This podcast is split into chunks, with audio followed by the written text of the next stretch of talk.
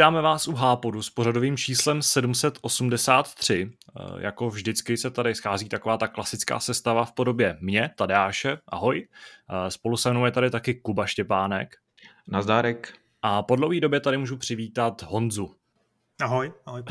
Honza, Honza neposlouchá, Honza je možná trošku, uh, má trochu lag, ale nevadí. Uh, aby jsme to hezky odpálili, aby jsme to měli klasicky dynamický, jako to máme každý týden. Uh, za okny nám mimochodem svítí sluníčko, takže zatímco minulý hápot se nes uh, v režimu takového toho velkého mrazu, tak dneska mám minimálně já hezky prosvětlený tady to nahrávací stanoviště.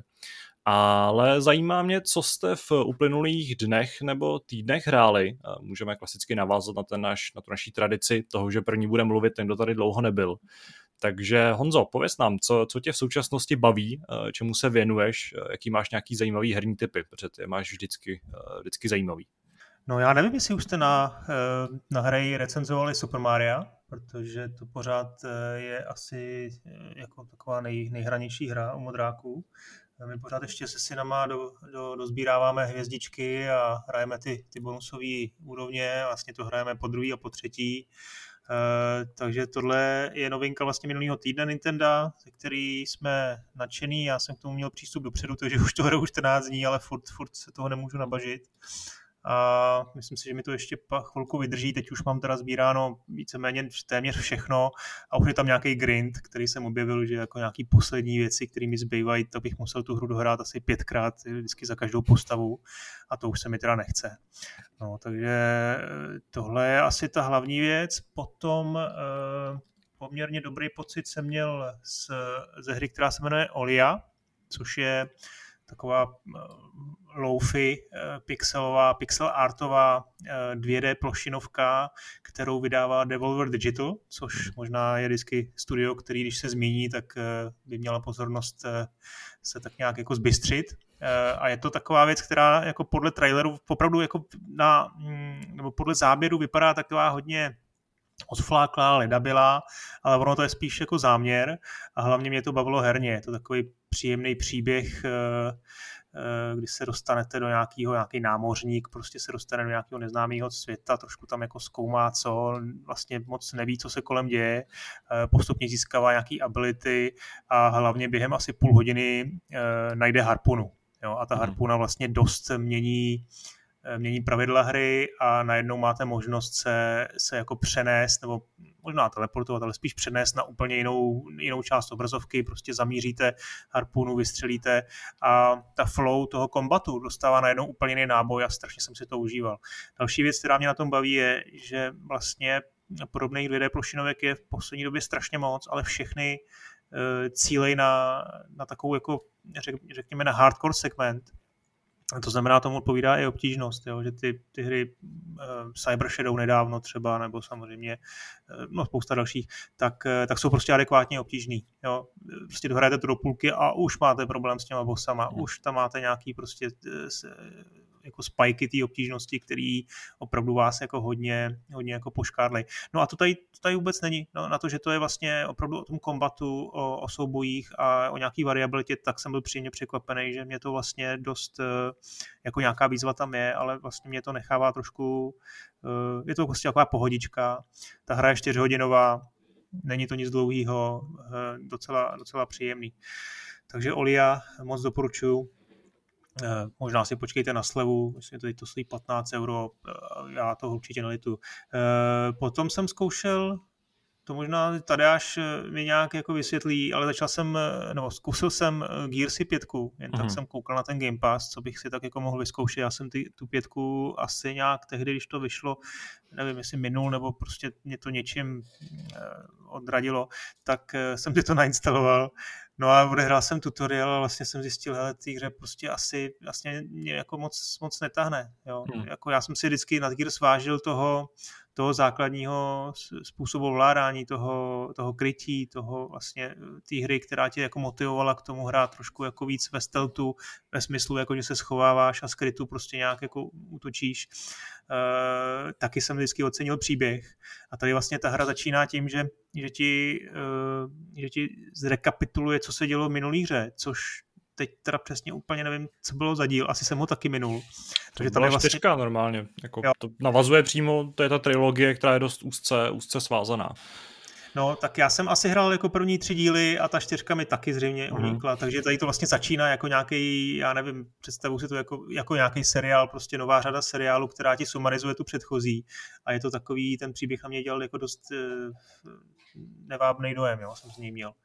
No, tak, uh, takže pětka, nevím, no, doufám, že ještě trošku najdu sílu a ještě se do toho třeba ponořím, ale zatím mám chuť po tom tutoriálu nebo po nějakých prvních asi 20 minutách jako nepokračovat, no. To je trošku jako eh, hmm. ten úděl toho Game Passu, jako když do té hry nedáš těch 50 Eček, tak jako moc eh, vlastně nemáš eh, motivaci to prostě opravdu jako vytěžit a zkusit, no. Tam ten Game Pass je na to experimentování.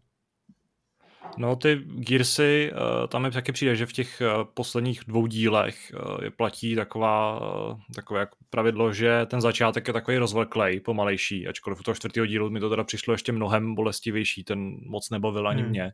A u té pětky se to postupem času rozjede, pak je zajímavý ten otevřený svět, který, jakkoliv já tohle to moc nemám rád, tak mě vlastně docela bavil a úplně mě neubíjel tím, že bych musel pořád jezdit sem a tam a v, myslím, v těch poslední kapitole je to opravdu jako ten pravověrný zážitek z Gears s tou jako obrovskou, s tím obrovským konfliktem a, a tím jako drsným, těma drsnýma přestřelkama v rozpadajících se eh, kulisách, řekněme, abych nějak jako nespoileroval. Takže myslím, že tam je třeba trochu vydržet. Třeba ti to chytne, třeba, třeba ne, protože je pravda, že ta hra už je jako výrazně hmm. odlišná od těch, od těch prvních tří, eh, od té úvodní trilogie. No, tak já to ještě zkusím. Ještě teda jsem si mezi tím vzpomněl na poslední věc, kterou jsem si koupil a to je Turikán. Na, hmm. vyšla, ježiš, jak se to teď jmenuje, nějaká kompilace, prostě vyšla všech Turikánů. Uh, asi čtyři hry tam jsou, vyšlo to na Switch. A Turikán, jestli vlastně si vy jste to asi moc mladý, ale hmm. možná si bavíte, nebo jste minimálně slyšeli. Eh, je to taková jako legendární střílečka z, z Amigy, z nějakého první půlky 90. let, která jako lehce se inspirovala Metroidvání, ale zároveň je to spíš taková jako trošku kontra, jo? to znamená eh, jako míň bludišťový a víc prostě akční a eh, ty hry byly vždycky za prvé měli výbornou, výborný vizuál ve své době, což dneska už asi jako moc jako úplně nešokuje, ale měli taky výbornou hudbu od Chrise Holzbecka, no a byli taky dost tuhý. No, hmm. A tady je, tady je úplně úžasný revin systém, kdy, kdy vlastně tím předním tlačítkem, kdykoliv něco jako pokazíte, tak si můžete tu hru jakkoliv převinout vlastně zpátky do okamžiku předtím, než jste to jako pokazili. A nemáte, nemám z toho jako pocit, že bych podváděl. Jo. Je to takový, že dobře, dostávám víc, víc šancí, jako na, jak, jak si to jako odehrát líp, ale není to jako cheat, není to nějaký jako rozumíš, nějaký podvádění. No, hmm. Takže uh, rozhodně příjemné hry. Ta jednička, kterou jsem začal, je z těch čtyřech her asi nejslabší, takže už jsem zkoušel i ty ostatní. Uh, nevím teď z hlavy, kolik, kolik to stálo, jestli to bylo za nějakou přijatelnou cenu na tom Switchi, přece jenom ty slevy, tam to probíhá jinak, některé ty hry ani, ani jako moc levnější nebývají, uh, ale tohle je dobrý. To je asi za mě všechno. Hmm. Tak co ty, Kubo? Čím se bavíš ty? No já jsem se v týdnu vrátil k Last Guardianovi, protože já jsem o tom psal vlastně v Q&A hry našem a asi jsem tady o tom ještě nemluvil. A tam jsem vlastně říkal to, že mi ta hra udělala radost hlavně kvůli tomu, že jsem jako malý kluk měl krásného kokra a teď bohužel si psa doma dovolit nemůžeme, takže, takže mi vlastně triko, který je vlastně křížencem všech možných zvířat, uh, trošku kompenzuje to, toho domácího mazlíčka. Eh, dostal jsem se k tomu až teď, protože tenkrát mě docela odrazovalo to, že ta hra nebyla úplně vyladěná. Eh, tuším, že tenkrát se řešilo hodně to, že, že vlastně ten, ten tvor neposlouchá a řešilo se, jestli je to vlastně, jestli je to feature, uh-huh. anebo jestli je to prostě pochybný game design. Ale uh, na to jsem vlastně narazil později taky, že vlastně teď už jsem v té fázi, hmm. kdy úplně nevím teda, jestli, jestli mi to dělá ta příšera na schvál, anebo, nebo jestli je to jako chyba té hry. A docela se u toho rozčiluju. Ale myslím si, že, myslím si, že je to moc příjemný. Je to hezký ten vztah mezi tím malým klučinou a tím siskem, jak ona jí, ona jí volá pořád a, a Triko si trošku dělá, co chce a občas, aby se neřeklo, tak, tak poslechne a přiběhne. Bál jsem se taky trochu té grafiky, té stylizace, protože ty barvy tam nejsou tolik saturované, což mě většinou nesedí, ale, ale vlastně nakonec toho mám docela dobrý dojem a je to vlastně taková velká logická hádanka zabalená do takového krásného kabátu, že tohle vlastně, nevím, jako, nevím, jestli vy máte, vy máte nějakou vzpomínku na hru, která by vlastně byla takhle udělaná a, a měl jsem z toho vlastně dobrý dojem, budu pokračovat. No. A další hra, co tam, co tam na mě vyskočila, byl Resident Evil, protože se na nás blíží ta osmička, hmm. tak uh, jsem vlastně ještě se zpátky vrhnul na sedmičku.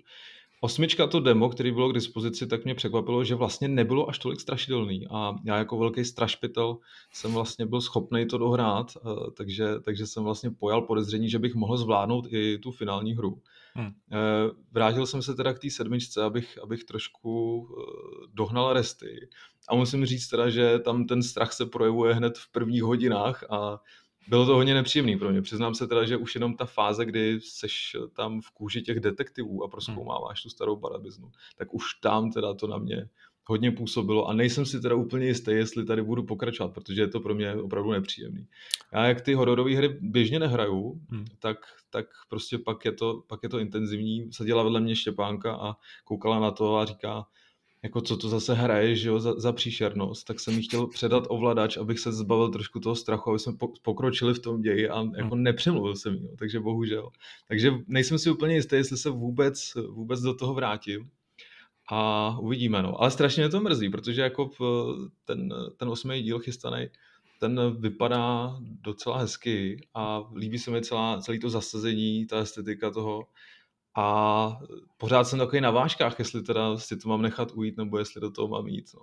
Takže... Já pokud se nemýlim, tak uh, ta sedmička se v půlce nebo v, v těch závěrečných fázích té hry dost překlopí a už zdaleka tak hororová není. Takže možná, když vytrváš, tak, no. tak uh, na druhou stranu třeba Lukáš, který je velkým fanouškem Resident Evil a tuším, že tady před pár epizodama taky vyprávěl o tom, že se vrhnul na sedmičku nebo že si ji připomněl, tak si právě stěžoval, že v těch dalších, no, v těch pozdějších fázích ty hry už to vůbec nebaví, že je to prostě, že se to zvrhne v něco, co, co se mu moc nelíbí, což hmm. je možná trochu škoda.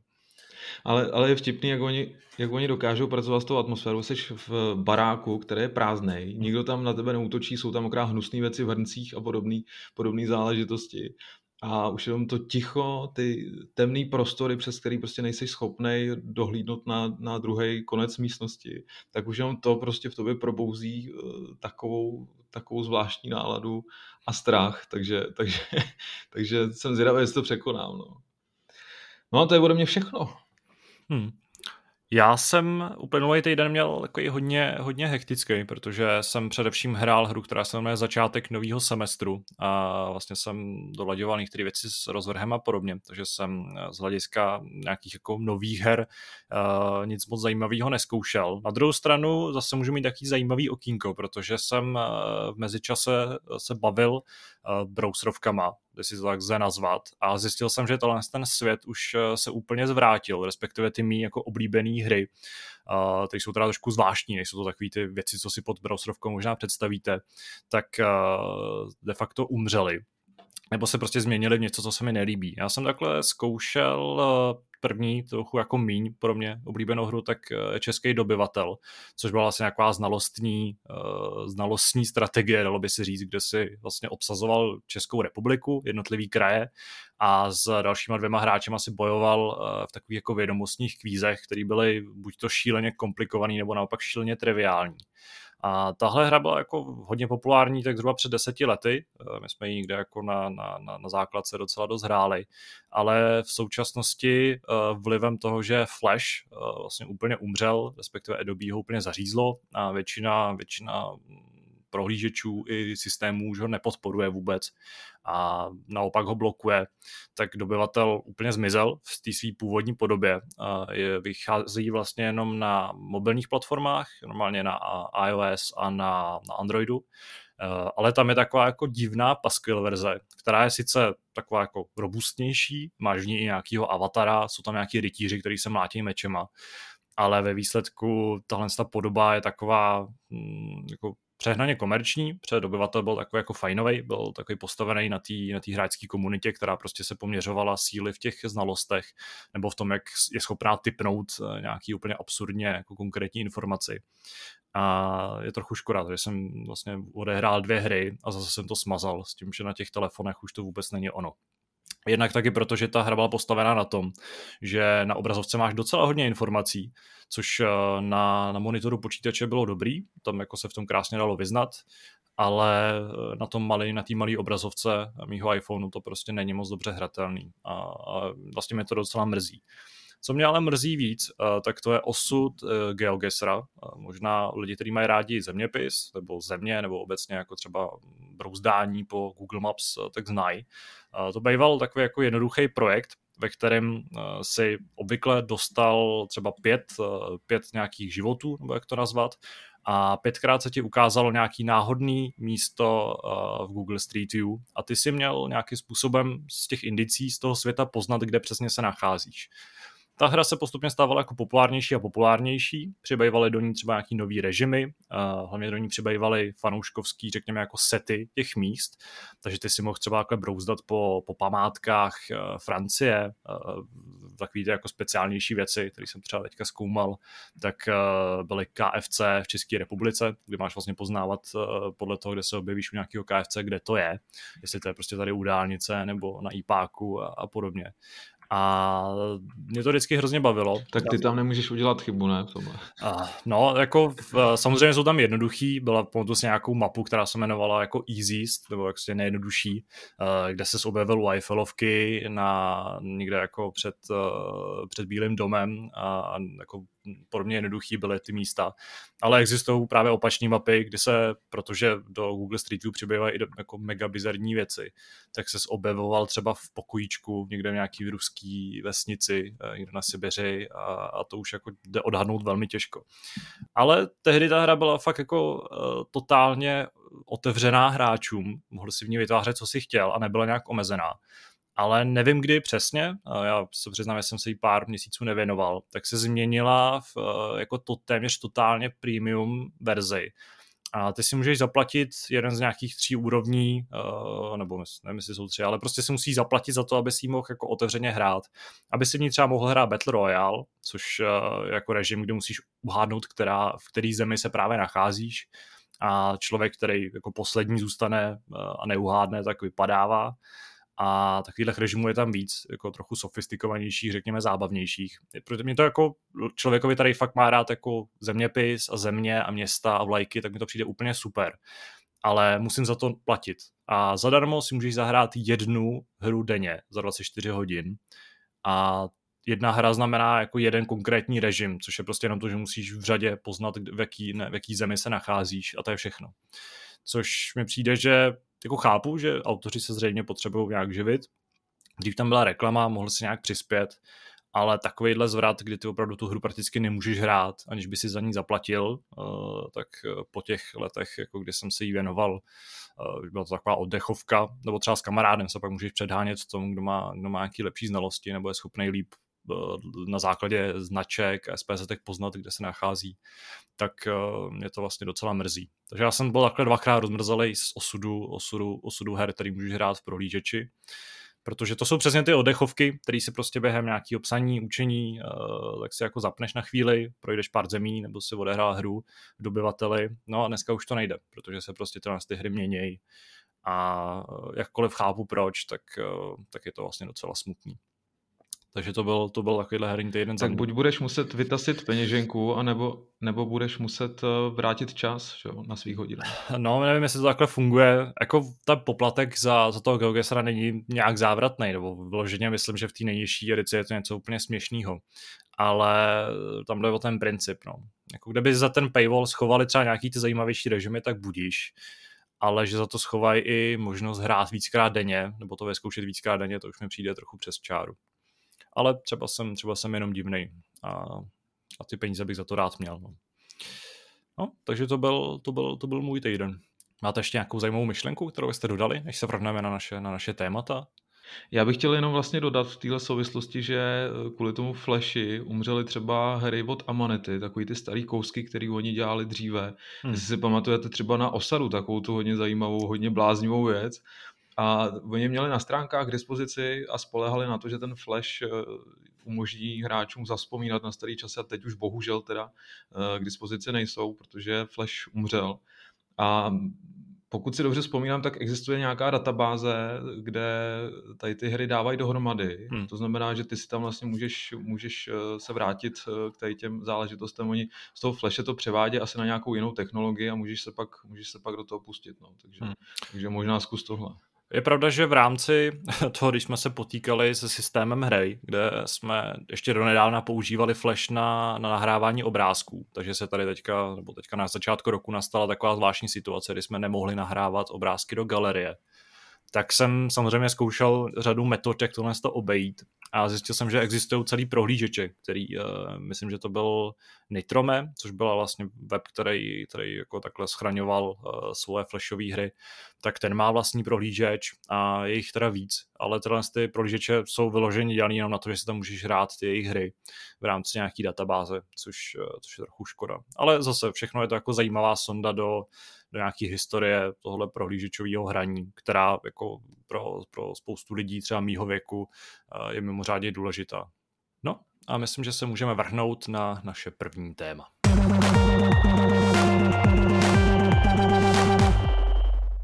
V našem prvním tématu využijeme toho, že máme velmi čerstvě za sebou eh, první letošní Nintendo Direct, což je vlastně ukázka novinek, který připravuje ve svých dílnách eh, společnost Nintendo a který se tradičně týkají hlavně konzole Nintendo Switch.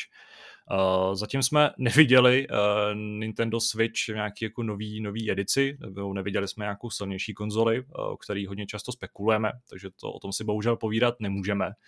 Stejně jako si nemůžeme povídat o uh, druhém díle nebo o pokračování uh, Zeldy Breath of the Wild, takže to jsou takové dvě nejočekávanější, řekněme, věci od Nintendo, který zatím, zatím zůstávají spát, zatím zůstávají uh, skrytý našim očím. Ale tenhle ten Direct, eh, jakkoliv byl zase plný jako věcí, které možná pro západního hráče nejsou úplně nejzajímavější, tak pořád přinesl nějaký docela, docela hezký odhalení. A i já jsem si v tom našel uh, lecjaký věci, na které se docela těším, které bych si určitě chtěl vyzkoušet. Já jsem rád, že tady máme Honzu, protože Honzovi vím, že ke Switchi má hodně blízko, hraje na něm hodně a má blízko k Mariovi a, a k těm dalším sériím, které jsou s Nintendem spjatý.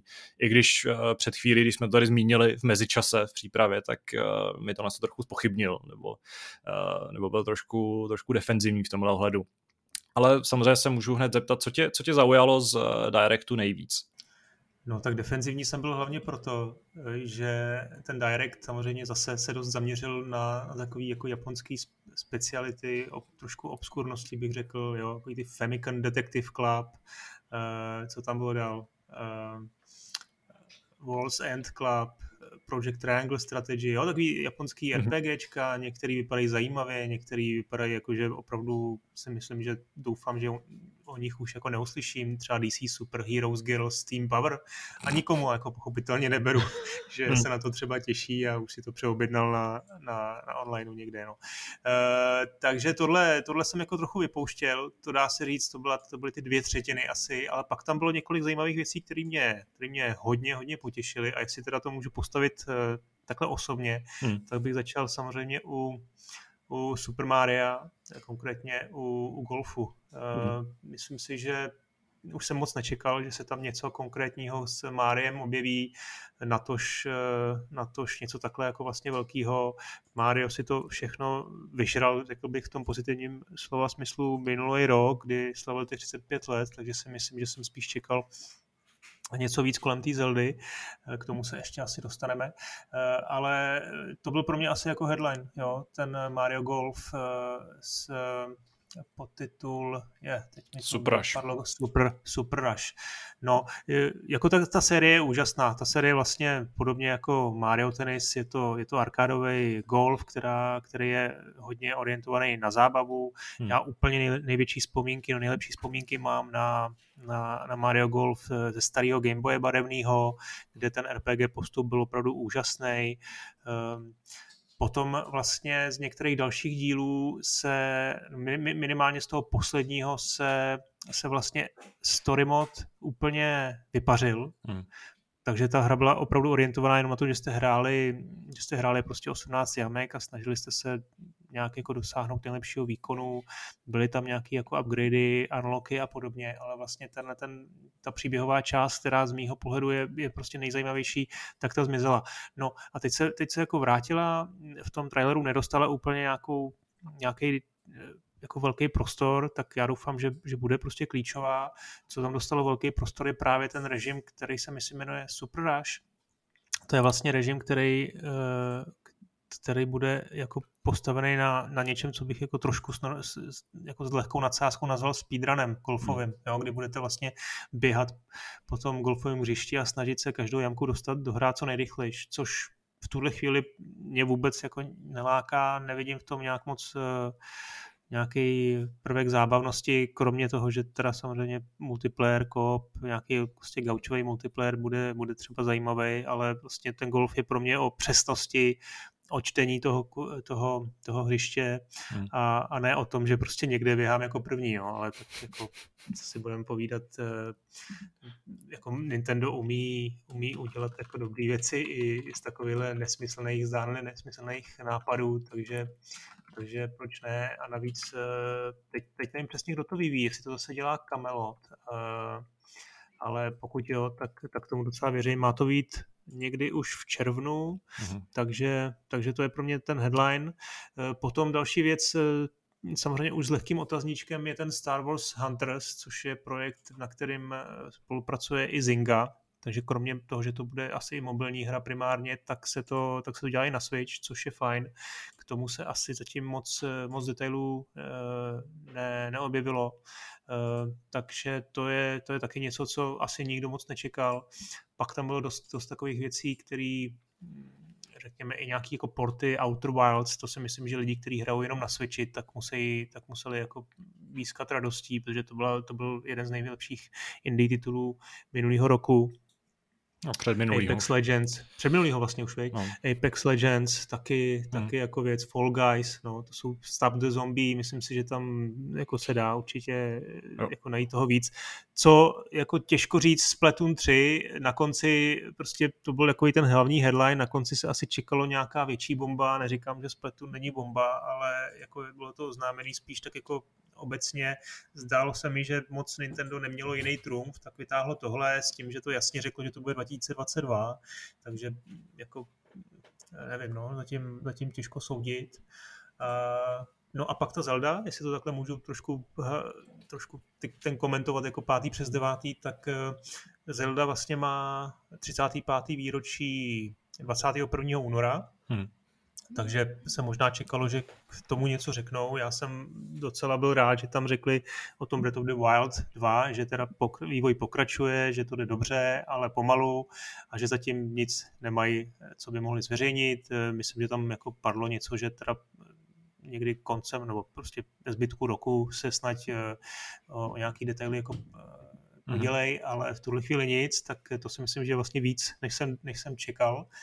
No a Skyward Sword, eh, nevím, jestli to kluci někdo z vás hrál, ale je to taková Zelda, která je považovaná za jednu z nejhorších za posledních jako gener- několik generací, což furt neznamená, že to je špatná hra, eh, ale nevím, no, vizuálně prostě i když to je remaster HDčko, HDčkovej, tak to prostě vizuálně přece jenom nepůsobí úplně úžasně, ale jsem hodně zvědavý na to, jak si poradějí s tím ovládáním, protože Skyward Sword vyšel na výčku, byl hodně postavený na tom, že se hraje výmoutem, hmm. že se tam vlastně bojuje přímo výmoutem, mácháš tím, tím mečem, eh, přesně jako zleva, z hora, ze zdola a podobně. A oni to vyřešili vlastně jedna, která že, že tím, těma joyconama můžeš úplně přesně hrát a jednak teda i tlačítkově. Takže na tohle se docela jsem zvědavý, jak tohle, jak tohle bude fungovat po těch letech. A trošku jsem doufal, že kromě Skyward Swordu ještě oznámě i několik dalších remasterů a nakonec, co, co není, může ještě být. No, konce no. roku zbývá dost času. Třeba si uh, k tomu Breath of the Wild dalšímu uh, chystají nějakou speciální nebo nějaký speciální direct, který bude zaměřený hlavně na Zeldu a ukážou těch, těch věcí víc. Ani bych se tomu nedivil. Já mám uh, teda mýho favorita, nebo můj nejzajímavější uh, jako odhalení si mi ukrad, protože já jsem uh, se vlastně, když jsem zjistil, že Outer Wilds půjdou i na Switch, tak jsem zajásal, protože teďka Switch tak trochu se na něj práší tady u mě v místnosti, i když, i když má na sobě obal. Ale Outer Wilds uh, jsou hra, která mě unikla, ale hrozně jsem se k ní chtěl vrátit. Uh, vedle, vedle Disco Elysium je to přesně takový ten jako indie rest, který prostě hrozně chci hrát, abych, abych věděl přesně, o čem ty hry jsou, protože jsou oceňovaný, jsou považovaný za prakticky geniální tituly. A uh, tohle mi teda udělalo obrovskou radost. Pro mě třeba velkým, velkým headlinem je uh, launch trailer Monster Hunter Rise. Jakkoliv uh, asi tu hru nebudu recenzovat, protože hmm. na to hmm. máme někoho trochu povolanějšího tak já naprosto fascinovaně koukám na, na trailery. Já Monster jsem se snažil hrát e, a moc mě to jako nešlo, nebo jsem se prostě do té hry nedostal, do té hratelnosti mi no, moc nesedla. Ale zkoušel jsem i to demo na Switchi a ta hra mi prostě přijde neuvěřitelná. Jako graficky uh, mi přijde, že to prostě nemůže běžet na Switchi. Je to asi nejhezčí hra, kterou jsem viděl uh, na té konzoli. A každý video další nebo každý gameplay uh, mě vlastně fascinuje v tom, jak jsou detailní ty potvory, jak jsou detailní ty hrdinové, jak vlastně vypadají efekty i ten svět. Prostě všechno mi přijde, že jako posouvá hranice Switche jako o míli dál, než co jsme zatím mohli vidět. Takže na to jsem hodně zvědavý. Hodně se těším na to, jak ta hra dopadne. Doufám, že se prostě povede po všech, po všech stránkách a, a za, mě to je, za mě to je jasný highlight. Trochu mě míjí Fall Guys, i když tam jsem zvědavý na to, jakým způsobem příchod na Switch, což je prostě dalších x desítek milionů hráčů, kteří jsou potenciálně navíc v té cílové skupině, tak jakým způsobem bude schopný tenhle ten, tenhle ten příchod nakopnout zase množství hráčů Fall Guys, protože to je zase hra, která jako v nějaký moment naprosto vybuchla. Mluvili jsme o ní pořád, psali jsme o ní pořád, ale v současnosti uh, tak jako trochu upadla do zapomnění, respektive to jsme tak nějak jako čekali, že se úplně neudrží na tom trůně uh, těch, uh, řekněme, jako nejvíc řešených a nejpopulárnějších her, ale tohle to zase může leco zvrátit, zase se může o týře, o tu hru začít, no, zase o ní bude velký zájem, protože ji prostě budou hrát i ty casual hráči, kteří třeba doma mají jenom ten Switch a na to jsem, na to jsem docela dost vědavej. V, zajímavé je, že jsme si třeba v, v diskuzi interní na hry tak jako trochu laborovali nad tím, eh, že do, do eh, Super Smash Bros. vlastně přiběrou nový, nový hrdinové a že to je opět jako obrovská zpráva, i když pro nás eh, je tak trochu nepochopitelný, jak, eh, jak vlastně extrémně populární tahle ta hra je a jak extrémně populární jsou ty přírůstky v podobě, teďka jsou to postavy z Xenoblade Chronicles, což eh, pro nás je opět jako docela, docela cizí záležitost. Takže to bylo, to bylo spíš tak ze zájmu. A ty si tady zmiňoval Stabs the Zombie, což je hra, hra, ke který mám takový hodně zvláštní vztah. Uh, protože si pamatuju, že když vyšla, tak jsem výdal její krabičku uh, v regálech v obchodu a hrozně jsem se jí bál, ty krabičky, protože tam je ten zombík, co jako drží v ruce hlavu uh, nějakého člověka a měl jsem z toho jako částečně noční můry. A pak jsem nějak vypařila z paměti. Vím, že jsem o ní čet, že Stab the Zombie měl nějaký problém na PC, kde vyšla nějaká úplně zmršená verze, která jako skoro nešla zapnout a později se setkával s problémem třeba i na Xbox eh, Live Arcade a na těch dalších platformách, kde vlastně vycházela zpětně. A když jsem viděl ten oznamovací trailer, tak jsem přemýšlel nad tím, jestli to je vlastně vtip nebo ne, protože je úplně jako zoufalej, nebo je takový velmi svérázně zpracovaný, řekněme. Asi nebudu nějak eh, detailně popisovat. Pokud posloucháte, tak si klidně puste, uh, jak vypadá vlastně oznamovací trailer tý, toho remasteru. On to ani není pořádně remaster, je to prostě jenom HD verze původní hry. A on jako svérázný je i způsob, eh, jakým je ta hra propagovaná protože eh, byla, třeba já jsem čet ten příspěvek na blogu PlayStationu, eh, kde byl vedle právě Switche taky oznámený, eh, tam k tomu mají zase vlastní vztah a ten celý článek začíná tím, že v roce 2005 vyšla, vyšla tahle hra na konzole, ale na tu špatnou. A že až teď se vlastně vydavatel rozhodnul svoje zaváhání napravit a, a konečně Stop the Zombie vychází i na těch dobrých konzolích, což je PlayStation 4 a PlayStation 5 a co titulek celého toho eh, blogového příspěvku zní port, o který si nikdo neřekl, nebo port, o který nikdo nestojí. Takže eh, přijeme jako hrozně zvláštní, jakou formou se vlastně rozhodl Aspir, což je vydavatel, uh, propagovat tenhle ten, tenhle ten remaster. A jsem zvědavý, jestli o to vlastně bude zájem, protože ta hra jako je takový Destroy All Humans, ale horší. Na druhou stranu má pořád svůj jako kultovní status, má nějaký fanoušky, který si docela žádali, nebo si žádali spíš remake, než takovýhle remaster a v tomhle ohledu pořád může překvapit. Takže to je za mě takový jako zajímavý postřeh, eh, postřeh z Directu. Co ty, Kubo? Já vím, myslím si, že jako první se zvrhnul na Knockout City, a, což je docela zajímavý a je to taky hra, která tady ještě nepadla, ale nechávám ti volný prostor, co zaujalo tebe, pokud jsme ti vůbec ještě něco nechali.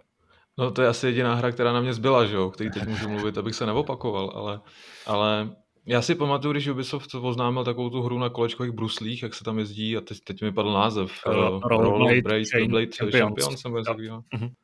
A, a tak jsme si říkali, jestli teda vůbec takováhle hra stojí za pozornost a kde je to publikum a tady se ukazuje, že ty sportovní hry můžou být ještě šílenější a že se může prosadit i klasická vybíjená.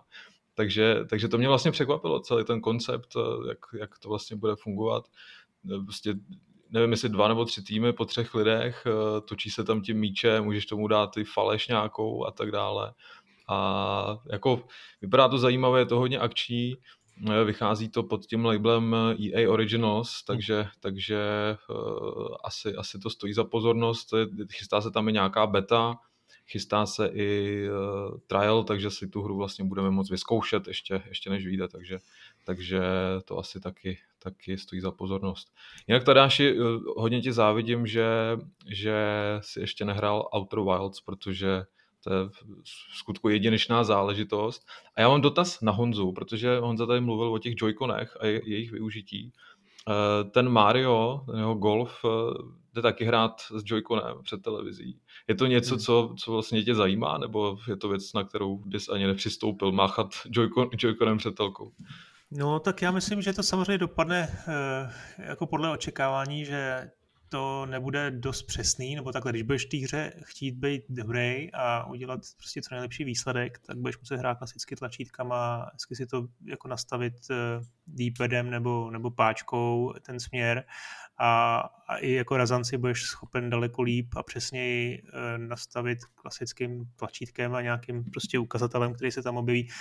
No a když to budeš hrát jako autenticky nebo prostě simulovat ten skutečný uh, odpal, tak si prostě zahraješ tohle. Jo. Já třeba musím říct zkušenost a docela jako i pozitivní mám z Everybody's Golf, který je, hmm. je zase konkurenční série eh, od Sony, tak eh, to je výborná série, kterou hraju už vlastně od první PlayStation.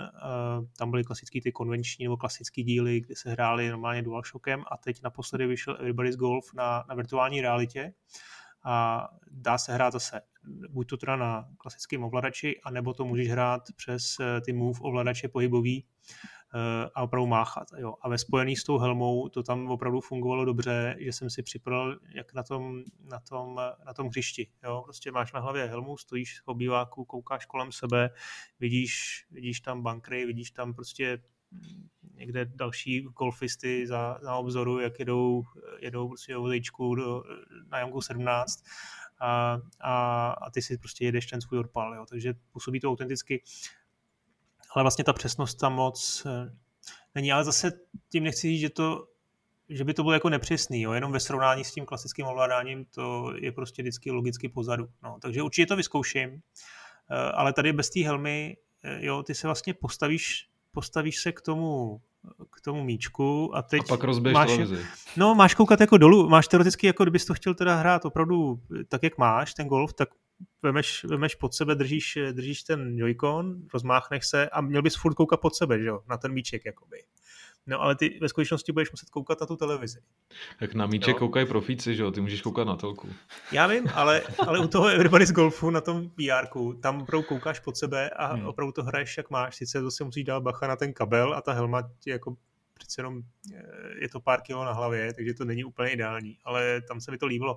Tady si myslím, že ne, no, tak nevím, asi to nebude úplně dokonale přesný. Jas, ještě tady máme vlastně jednu hru, kterou jsme, eh, řekněme, nezmínili, když tam nepočítám tu řadu těch eh, trošku jako mm, stylisticky jako mimo her pro nás, západní hráče. A to je Plants vs. Zombies Battle for Neighborville, kompletní edici, která tady obsahuje vlastně oba díly. A uh, tahle ta hra, kterou teda původně vyšla na Xboxu One, tak pro mě byla ale prostě nepochopitelná vlastně jsem moc jako neměl, neměl zájem ji právě zkoušet na, tý, na tom, na tom velký obrazovce, na té velké konzoli, kde jsou k dispozici za mě teda jako zajímavější střílečky ale uh, vyzkoušet to na tom na té malé obrazovce Switche mi přijde jako skvělý nápad, takže to je zrovna jako jeden z těch typů uh, portů, který se na ten Switch přímo, přímo hodí. On i ten Apex, on i ten Apex Legends je, je super titul, který uh, si myslím, že na Switchi bude, bude jako hodně slušit. Jo? A jestli jste viděli už ty gameplay záběry, tak to vypadá hodně dobře. Hmm.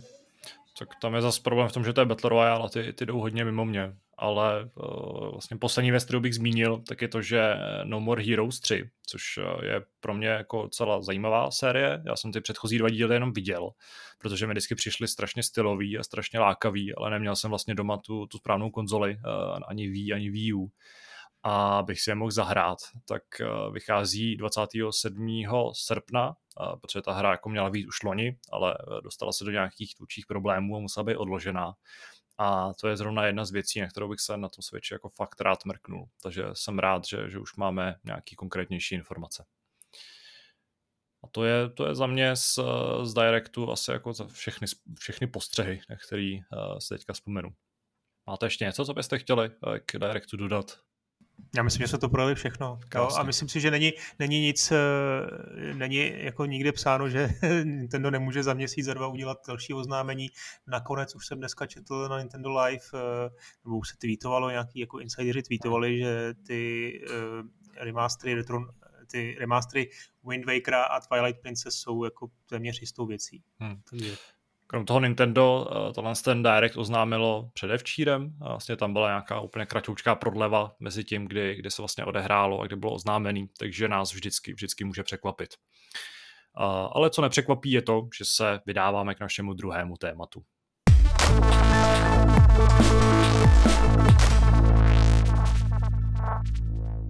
V našem druhém tématu se opět budeme věnovat nějaký velké společnosti. Tentokrát to však nebude výrobce hardwareu, ale bude to jedna z nejpopulárnějších nebo jedno z nejpopulárnějších studií, který vyvíjí hry.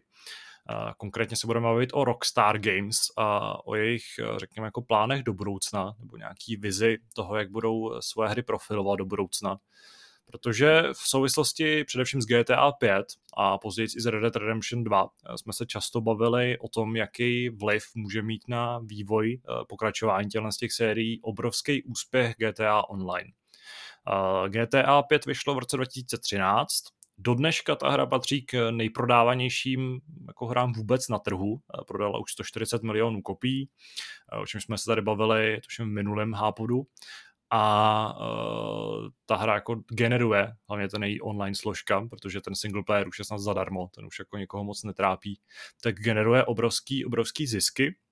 U Red Dead Redemption 2 je to trochu komplikovanější, protože tam eh, Red Dead Online se nepovedlo zřejmě úplně tak, jak si, jak si Rockstar představoval, ale pořád uh, tam nějaký úspěchy jsou a ta hra rozhodně jako neprodělává ale i přesto, že by se mohlo zdát, že by, jsme, že by se rockstáři mohli prostě opřít do multiplayeru, do online složky a na, na single úplně zanevřít, tak eh, tomu tak úplně není. Eh, vedení Take-Two, neboli, neboli eh, CEO Stross Zelnick, teď doufám, že jsem nějak neskomolil jeho jméno, tak si nadále stojí za tím, že single player je klíčová, klíčová součást her Rockstaru a že se ty hry jako ještě nějakou dobu určitě nezvrhnou v čistý multiplayer, což, eh, což je fajn. Na druhou stranu to úplně nepodporuje eh, jako současný trend, protože ať už to bylo u GTA 5 nebo Red Dead Redemption 2, tak eh, v obou případech Rockstar sliboval singleplayerový DLCčka nebo nějaký rozšíření příběhu a v obou případech na to úplně nedošlo.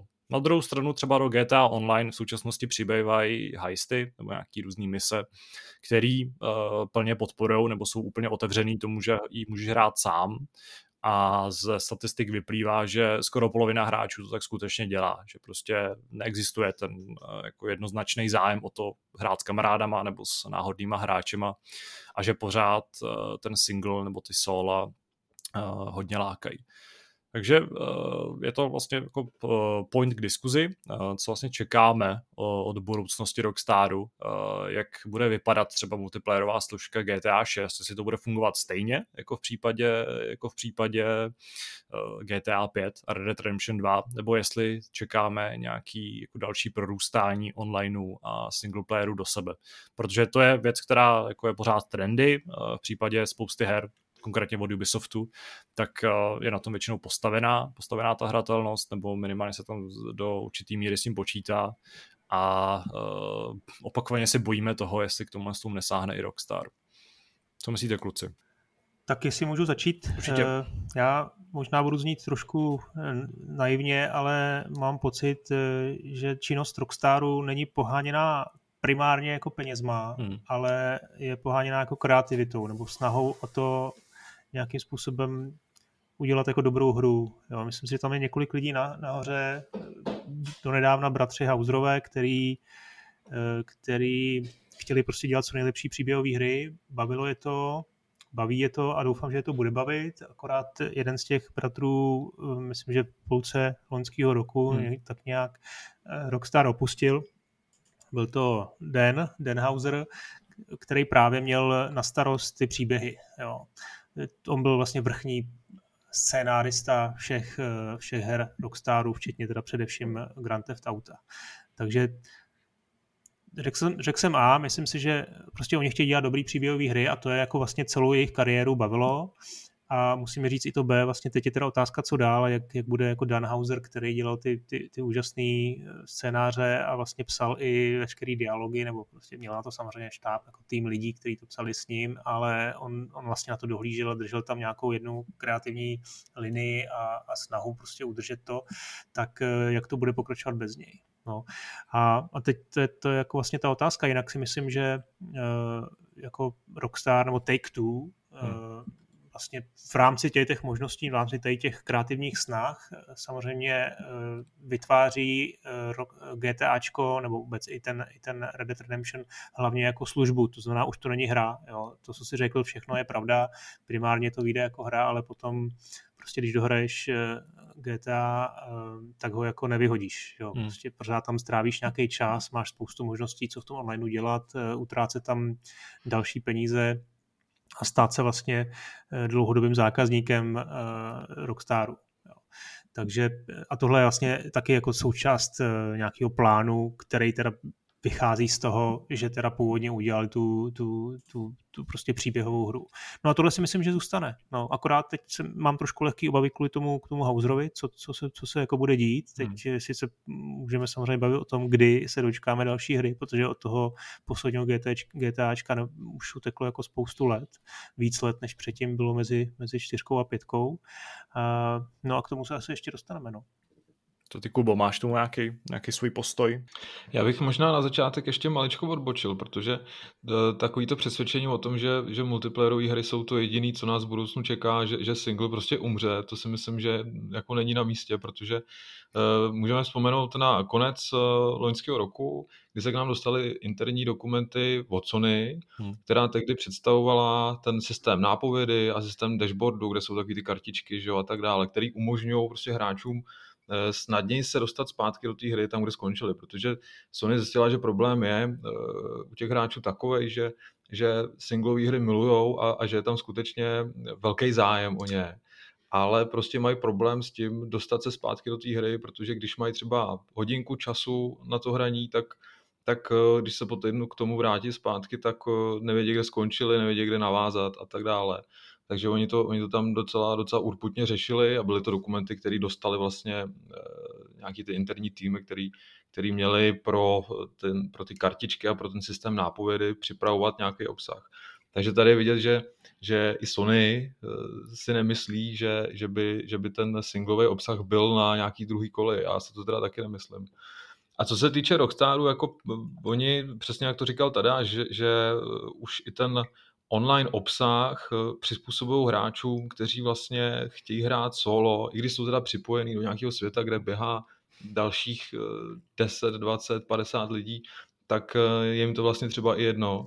A myslím si, že třeba do budoucna tam může být ten trend, že se to víc prováže, že teď máš ten online vlastně zvlášť, máš tam ten svět vlastně stejný, kde, kde ale běhají ty lidi, tak eh, ta příběhová část se tam může vlastně přesunout daleko víc, jo? že to bude daleko víc provázaný, může tam být nějaká forma kooperace už v té singlové kampani, některé mise proto můžou být třeba víc přizpůsobený a těch možností je tam samozřejmě spousta. No.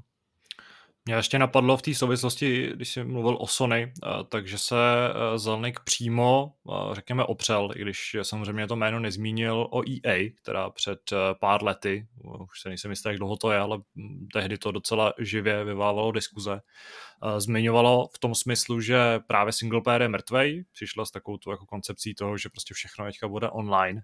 A zajímavý je, že i v současnosti v rámci těch různých jako především teda menších labelů, ale ano, máme tady třeba Battlefield a další hry, kde to sice je minoritní součástí, ale pořád to tam hraje nějakou roli, tak eh, ten single player je pořád jako dost, eh, dost důležitý a konkrétně třeba u závodních her, eh, u Need for Speed a dalších, tak se s tím pořád počítá, pořád tam ta online složka, i když je prosazovaná, tak, tak vlastně není úplně vynucená. Takže je vidět, že tahle, ten, tahle ta předpověď se minimálně tehdy nepovedla a to je paradoxní vzhledem k tomu, že tehdy ještě internet nebo nějaký propojení online sítí a podobně bylo na naprosto jako jiný úrovni, než je tomu dneska ale možná i nějaká ta přesycenost uh, tou jako sociální složkou a tím, že pořád jako seš nucený uh, se s někým stýkat uh, v, v těch herních světech, tak vede k tomu, že se hráči sem tam vracejí a relaxují i v těch svých solo, solo záležitostech a že si chtějí sami pro sebe užít nějaký příběh, což mi přijde, že jako nikdy nevymizí. I s tím, že se tady blíží nějaká nová generace hráčů, která je odkojená ne GTAčkem, kde běhali sami po světě. Maximálně měli jako za, za ramenem nějakého kamaráda, který se s nima střídal u počítače, ale jsou odkojený Fortniteem a, nebo Warzonem, kde jako pořád jsou, nebo LOLkem třeba dalšíma hrama, kde jsou prostě zvyklí na, na neustálou spolupráci nebo naopak protipráci, jestli to tak lze nazvat, a jiných hráčů a i tak si myslím, že přijde nějaká ta, vždycky přijde nějaká ta vlna toho, že mají chuť si zahrát něco sami a že to prostě z hráčů úplně vymítit nejde, protože na tom, na tomhle tom principu pořád jako stojí ta, ta virtuální zábava. Já si myslím, že to, to, tvrzení, to tvrzení EA, který je, eh, je teda už hodně, hodně starý, hmm. tak nakonec toho litovalo samotný Electronic Arts a tam dokonce snad podla potom nějaká, nějaká oprava a i ty některé její hry jsou důkazem, že že ta single prvá složka prostě tady zůstává a Squadrons no, hmm. například. A, a to, to si myslím, že jako rejpat po těch letech ještě, ještě v podání Take Two je, je jako zbytečný, ale to je prostě nějaký, nevím, no, ten Strauss Zelenik to řekl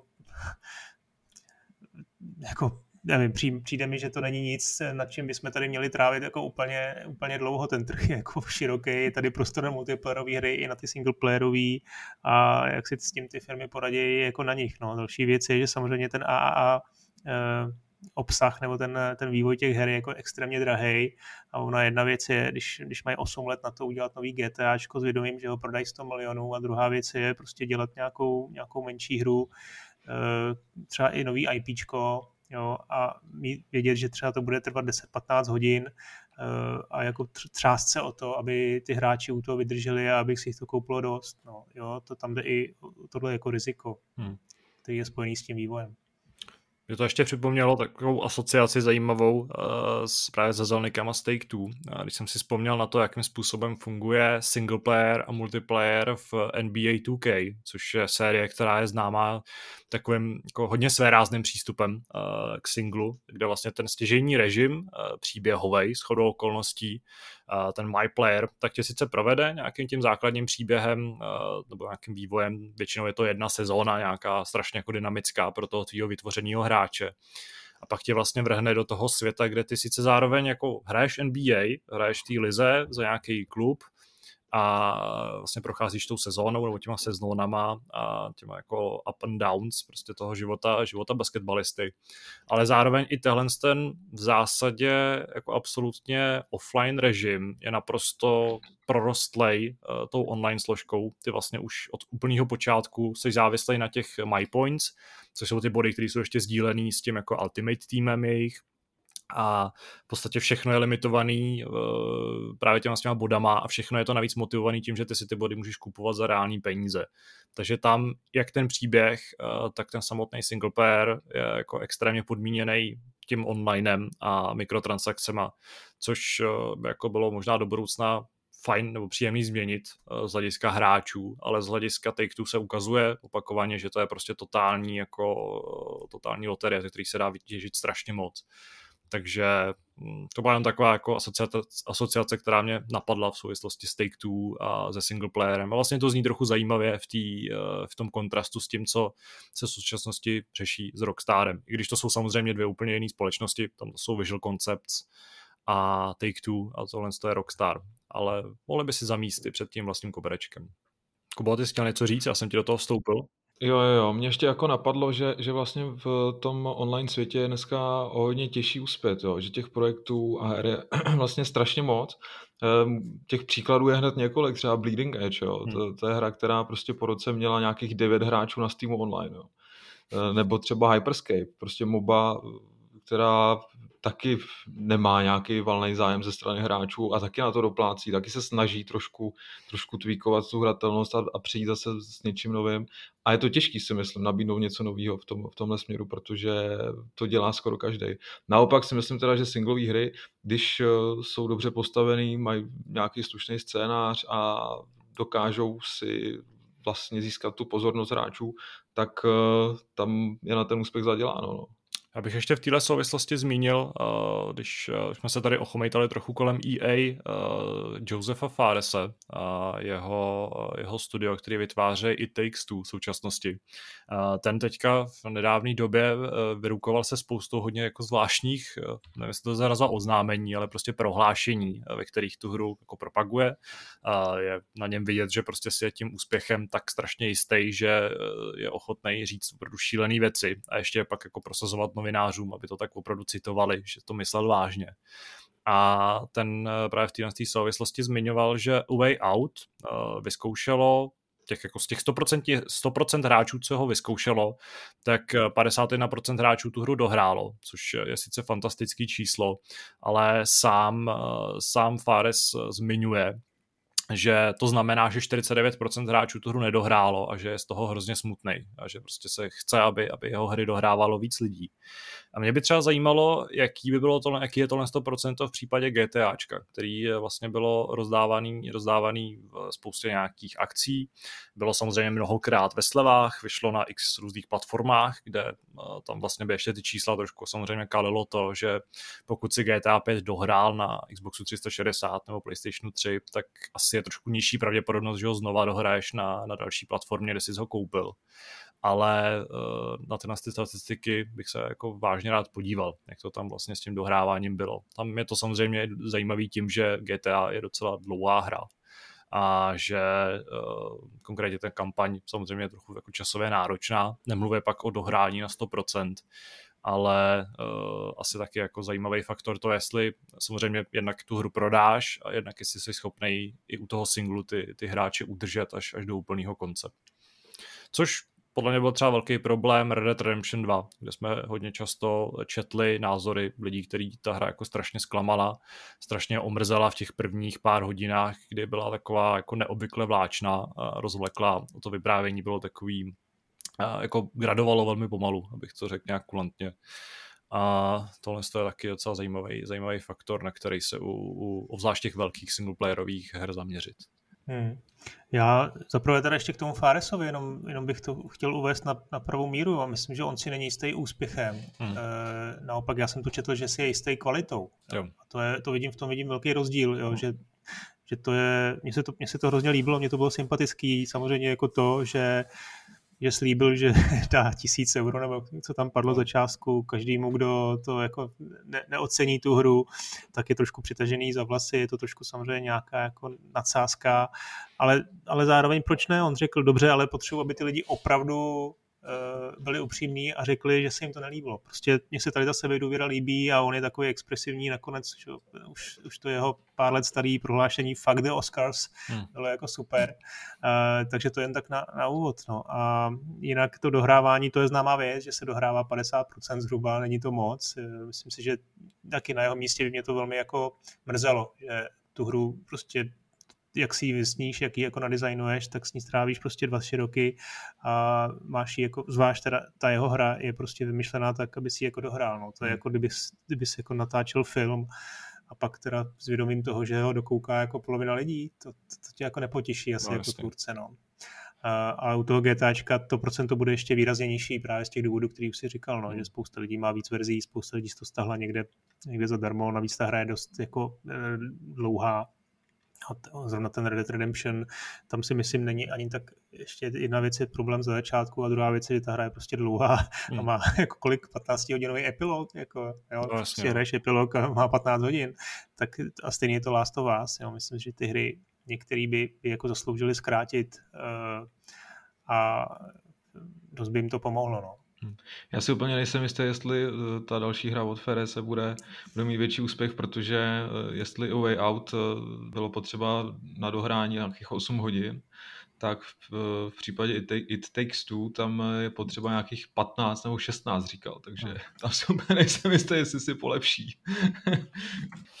no, myslím, že jsme rozebrali uh, single playery a jejich budoucnost docela, docela zajímavě. Já nevím, jestli ještě uh, je tady něco, co byste chtěli zmínit co jsme, co jsme, co jsme se nějak neotřeli, ale vypadá to, že ne.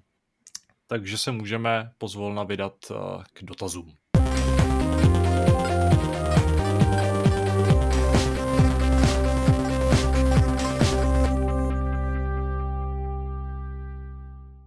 Zmiňoval jsem sice, že se vrháme na dotazy, ale není to tak úplně pravda, protože jsem zapomněl, že v minulém hápodu jsme po dlouhé době přinesli, přinesli soutěž.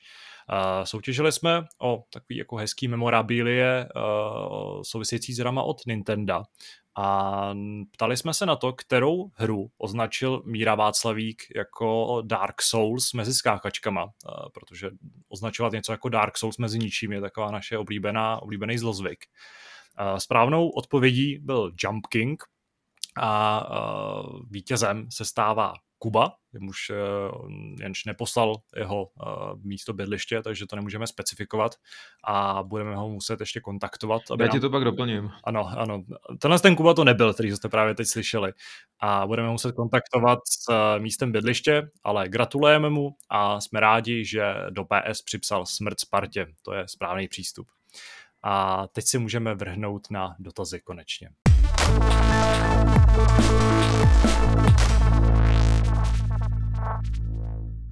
Jsme rádi, že nám přišlo poměrně hodně dotazů, hlavně do mailu. Do diskuze zase tam jako moc eh, velká účast nebyla, ale možná je to daný i tím, že jsem tu novinku připravoval poměrně později, což se omlouvám.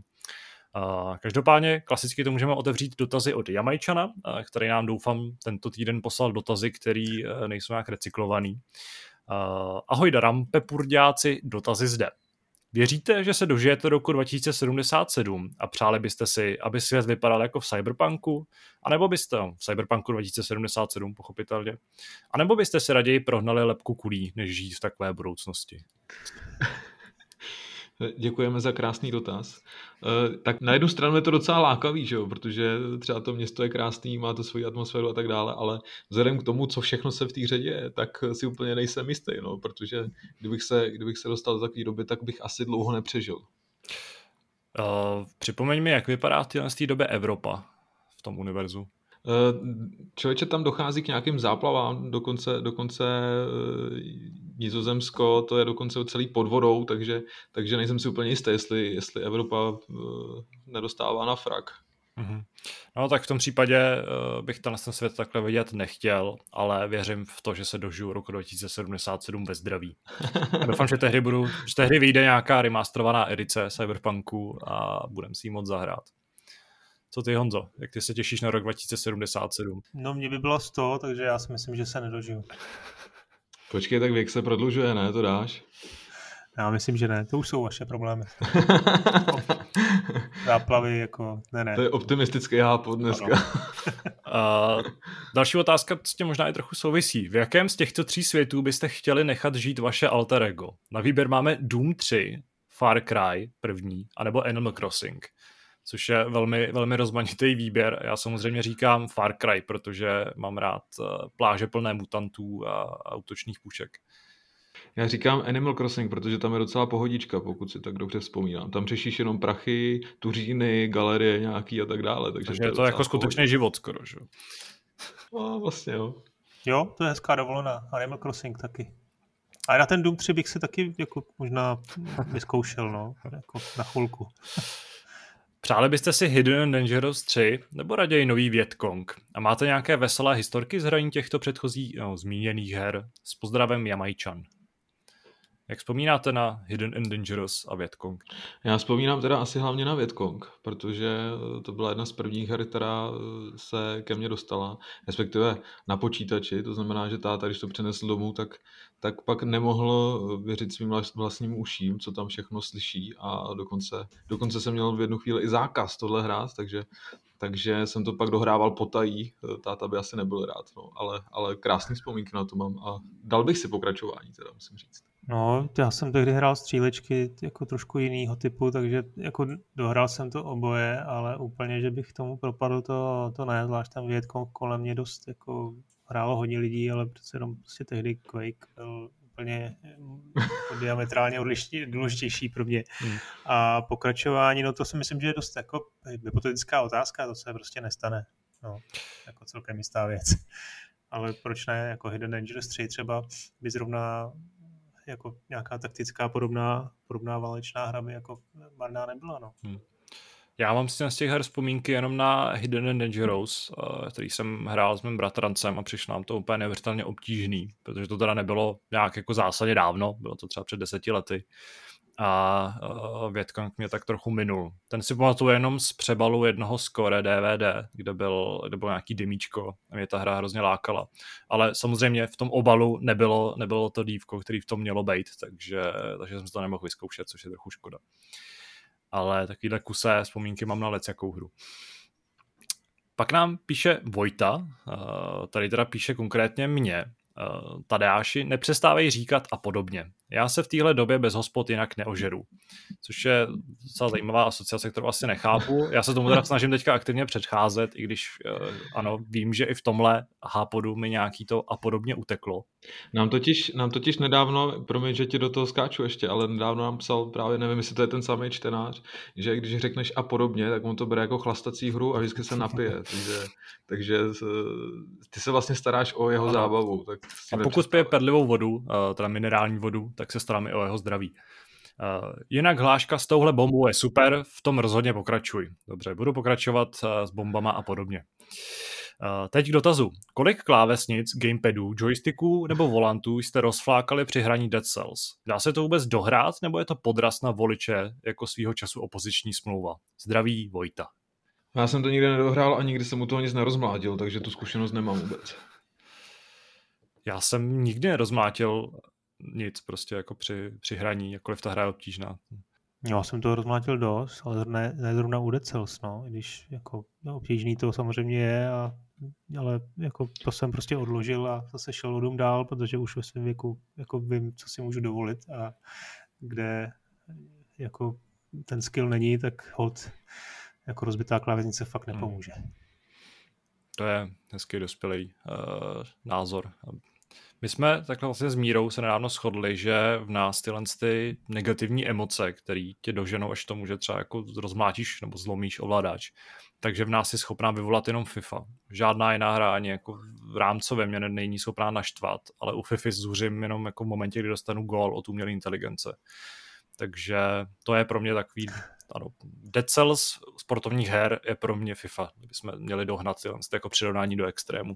Máme tady eh, poslední dotaz od, eh, opět od Kuby. Eh, zdravím pánové, jsem velkým fanouškem vašeho podcastu a poslouchám každý díl. Jen mi trochu vadí, že si ho poslechnu hned po vydání a pak nemám co poslouchat. S tím ti bohužel nepo, nepomůžeme. Co se týče webu, tak nejsem aktivní čtenář, ale pokud se potřebuji poradit ohledně nějaké hry, tak vždy zabrousím k vám a nechám si poradit. Zatím neproběhlo žádné zklamání. Co se osazenstva týče, za mě nejvíce sedí Táda, Kuba, nejen protože jsem taky Kuba, a potom Aleš, který má na všechno skvělý názor a líbí se mi jeho přístup k věcem. Smrt Spartě. Zároveň chci říct, že ostatní jsou taky skvělí, včetně novějších členů, jako je Míra a podobně. A, a, tak, a tak dále, dobře, abych to tady jako nekazal, svůj, nekazal své předsevzetí. Teď k dotazům. Co vy a pálivá jídla? Já zrovna pěstuji Karolínu Reaper, tak kdyby někdo chtěl, dejte vědět a můžu poslat potom žraloků papriku. Já jsem velký fanoušek eh, pikantního a pálivého. Myslím, že už jsme to tady i nějakým způsobem řešili, že jako zkouším své limity. Poslední dobou jsem zkoušel takový zvláštní experiment, protože jsem uh, vlastně před pár měsíci dostal takovou to dárkový balení vlastně chili meshů, což jsou mírně nakvašený drcený chili papričky. Mezi nimiž právě figuruje třeba Carolina Reaper a já jsem si zkoušel to jako namixovat s, s ketchupem a namatlat vlastně do toastu s cheddarem a pak to jíst. Uh, třeba s jogurtem, protože to je opravdu jako velký nářez.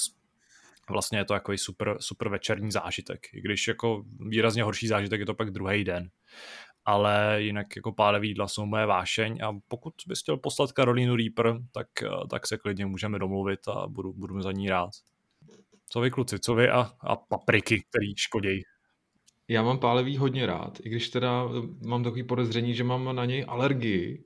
To znamená, že mě stačí chalapeňos a začnu hrozně škytat, ale já si to prostě neodpustím. To znamená, že to jim prostě pravidelně dám si to do všeho.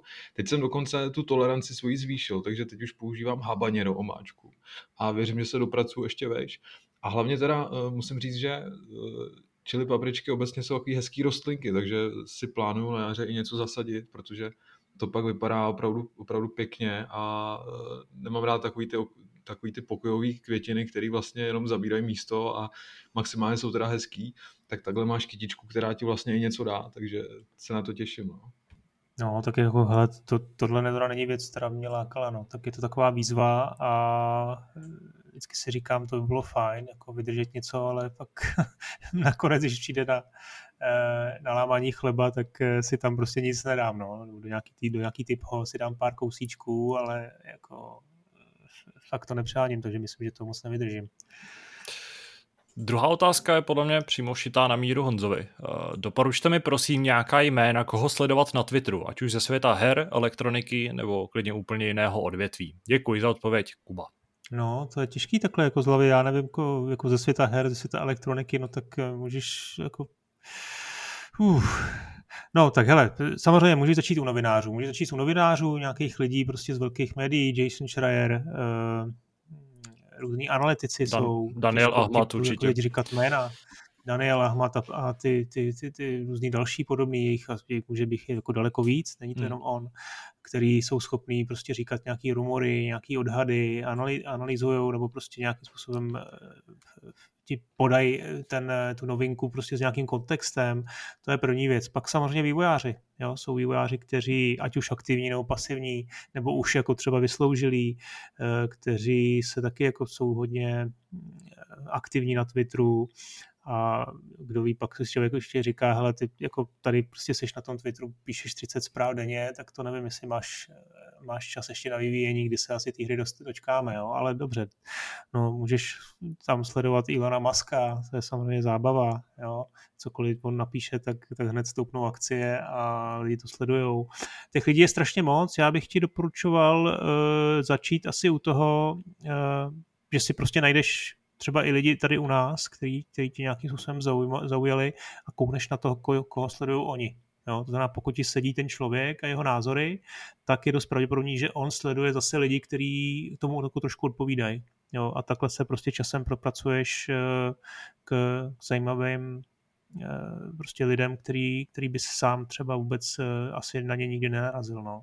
Ale jinak to je jako dost obtížná, obtížná jako otázka, protože hmm. toho je tolik a hodně záleží na tom, jaký máš vkus a jakých oborů, jako, jaký i třeba hry ti konkrétní baví, jestli to jsou závodní hry, jestli to jsou RPGčka, střílečky a tak podobně. No.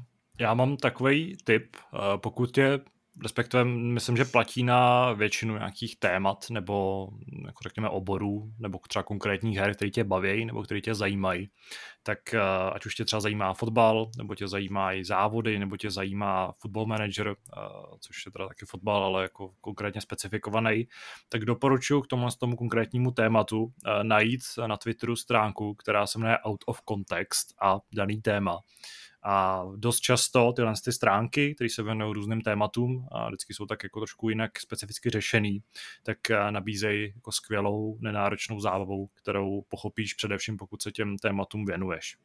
A to je jenom takový jako trend Twitterový, který mám fakt rád a osobně třeba Out of Context Football Manager je naprosto jako skvělá záležitost, pokud hraješ Football Manager.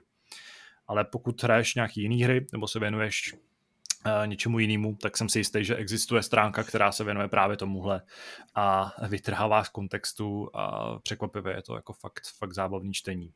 No já Twitter nemám, takže já nic asi, asi nedoporučím, protože já čerpám informace hezky po staru z webu. Takže... Myslím, že, že, tady nemůžu že čteš noviny. A... No jasně. No. Každopádně to by, bylo, to by bylo z dotazů vše. Vám děkujeme za, vaše, za vaši zájem, za vaši, uh, za vaši všetečnost a můžeme se vrhnout na naše závěrečné téma.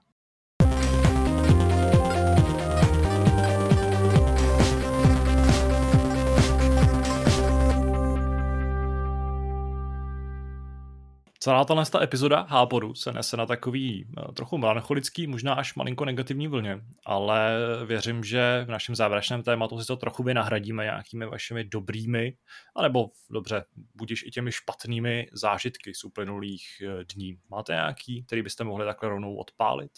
Těžko něco zažít v těchto dnech, ale ty jsi minule tady mluvil o seriálech, eh, které jsou uzavřený, že mají většinou třeba jenom jednu sérii tak mě teď v poslední době eh, překvapil eh, Queen's Gambit, nevím, jestli to znáte. Nevím, jaký máte vztah k šachům, eh, ale já třeba žádný vztah k šachu nemám, takže, takže mě až překvapilo, jak mě tahle záležitost zaujala. Je to vlastně o mladý hráčce, která, která se vlastně dostala k šachu už jako malá, siročinci, a protože je to zasazený do nějakých 50. 60. let minulého století, tak eh, je to samozřejmě neslíchanost, že ženská poráží chlapy a je to v tomhle jako strašně, strašně skvělý, jo? Že, že vlastně tam ukazuje to umění a ty chlapy nemůžou uvěřit, uvěřit tomu, že, že eh, si je tam eh, takováhle mladá slečna namaže na chleba, takže rozhodně doporučuji, je to krásně natočený, má to parádní atmosféru, Eh, je tam taková ta atmosféra, samozřejmě komunismus a podobné věci, takže to tam všechno rezonuje v tom seriálu a rozhodně doporučuji. Má to nějakých sedm dílů, jo, takže u toho člověk nestráví ani moc času, takže, takže parádní záležitost na Netflixu. No, podle mě jsi úplně poslední, kdo to viděl, takže nevím, jestli tohle nějaký z našich posluchačů máme jako typ, ale tak třeba se nějaký najdou. Nechci to nějak vést negativně, ale eh, když jsme teda, jak si, jak si eh, teda ještě zmínil tu, tu negativitu, tak já budu v tom trošku pokračovat v takový té hmm. temnotě. Hmm. Já vyberu, no, vybral jsem uh, seriál HBO, je to na HBO Go, jmenuje se to hmm. Des, a je to třídílný britský seriál, je to vlastně minisérie, to znamená tři, tři hodinový díly, takže to není ani dlouhý. A je to o, o, o, o tom, jak o sériovém vrahovi Denisu Nielsonovi, který eh, v 80. letech vlastně je odhalený, že zabil poměrně dost velké množství eh, mladých chlapců. Jo. A doufám, že teda jste o tom tady nemluvili, protože mhm. Si tak jako kejval na mě tady na kameře. Eh, a zajímavý to je v tom, že ten seriál začne jeho začením. Jo, a nejsou tam ani tak jako flashbacky, je to prostě o tom, že to začne a pak vlastně sledujeme tu policejní práci, to je to dokazování, protože ten, no, nebudu nic už dál prozrazovat, ale hodně to sleduje vlastně přímo jeho ve vězení, jak komunikuje s tou policií, jak si s ní tak trošku hraje a pak to sleduje tu policejní práci, která se snaží vlastně ty, ty jeho oběti identifikovat, protože to je nezbytně nutné k tomu, aby samozřejmě ty, ty pozůstalí nějak našli nějakýho, nějaké uklidnění a aby samozřejmě se dal se, se, se, se to mohlo dát k soudu patřičně a byl obviněný z toho konkrétního počtu vražd. Takže to je hrozně, hrozně zajímavý kus. Eh, přímo toho, toho seriového vraha Denise Nielsena tam hraje výborným způsobem eh, David Tennant. Odhrává se to v 80. letech eh, a to má taky jako dobrou atmosféru ta Anglie. Takže tím, jak je to krátký, si myslím, že určitě doporučuji. Já to zakončím uh, nějakým zážitkem, aby jsme tady trochu vyváželi ty seriálové doporučení, uh, protože já jsem tady před pár týdny mluvil uh, v negativním smyslu o návštěvě nemocnice jako doprovodu na, na očkování proti covidu. A tentokrát nás samozřejmě čekala ta jako druhá dávka ve stejný čas, to je v 7 ráno na Bulovce, ale musím říct, že tentokrát ten zážitek nebo ten, ta návštěva byla úplně jako diametrálně odlišná, protože jsme asi za jako půl hodiny, v podstatě jsme jenom přišli, píchlo se, čekalo se na takovou tu čekací půlhodinovou dobu a šlo se pryč, což eh, bylo fantasticky hladký, takže jsem rád, moc děkuju, eh, vlastně opět chci poděkovat všem lidem, kteří třeba poslouchají Hápot a nějakým způsobem přispívají k řešení té situace, pracují na těch jednotkách eh, za to, že, že ta organizace, která třeba není v jejich režii, ale nějakým způsobem k ní přispívají, takže se postupně zlepšuje a že jsem v tom viděl zase nějakou, nějakou naději a fungovalo to prostě tak, jak má, což je vždycky, vždycky fajn vidět. Takže se držte a, a mějte hodně síly. A vlastně děkuji za všechny, za to, že děláte svoji práci. A aspoň jsem to zakončil nějakou, nějakou pozitivní, uh, pozitivním zážitkem. Každopádně to by bylo, to by bylo západu s pořadovým číslem 783 všechno. Já moc děkuji Honzovi, že se dneska zúčastnil. Já taky děkuji za pozvání a e, všem divákům přeju, ať zůstanou zdraví. Uh, přesně. A tobě taky, teda. A tobě taky, Jakube. My jsme totiž teďka mimochodem v redakci měli jedno, jedno pozitivního uh, pacienta, takže taky přejeme všem, ať, ať se drží při zdraví. Každopádně děkuji Kubovi. Díky Táďo, buďte zdraví kluci. A děkuji vám za poslech, mějte se hezky, uslyšíme se zase za týden. Ahoj.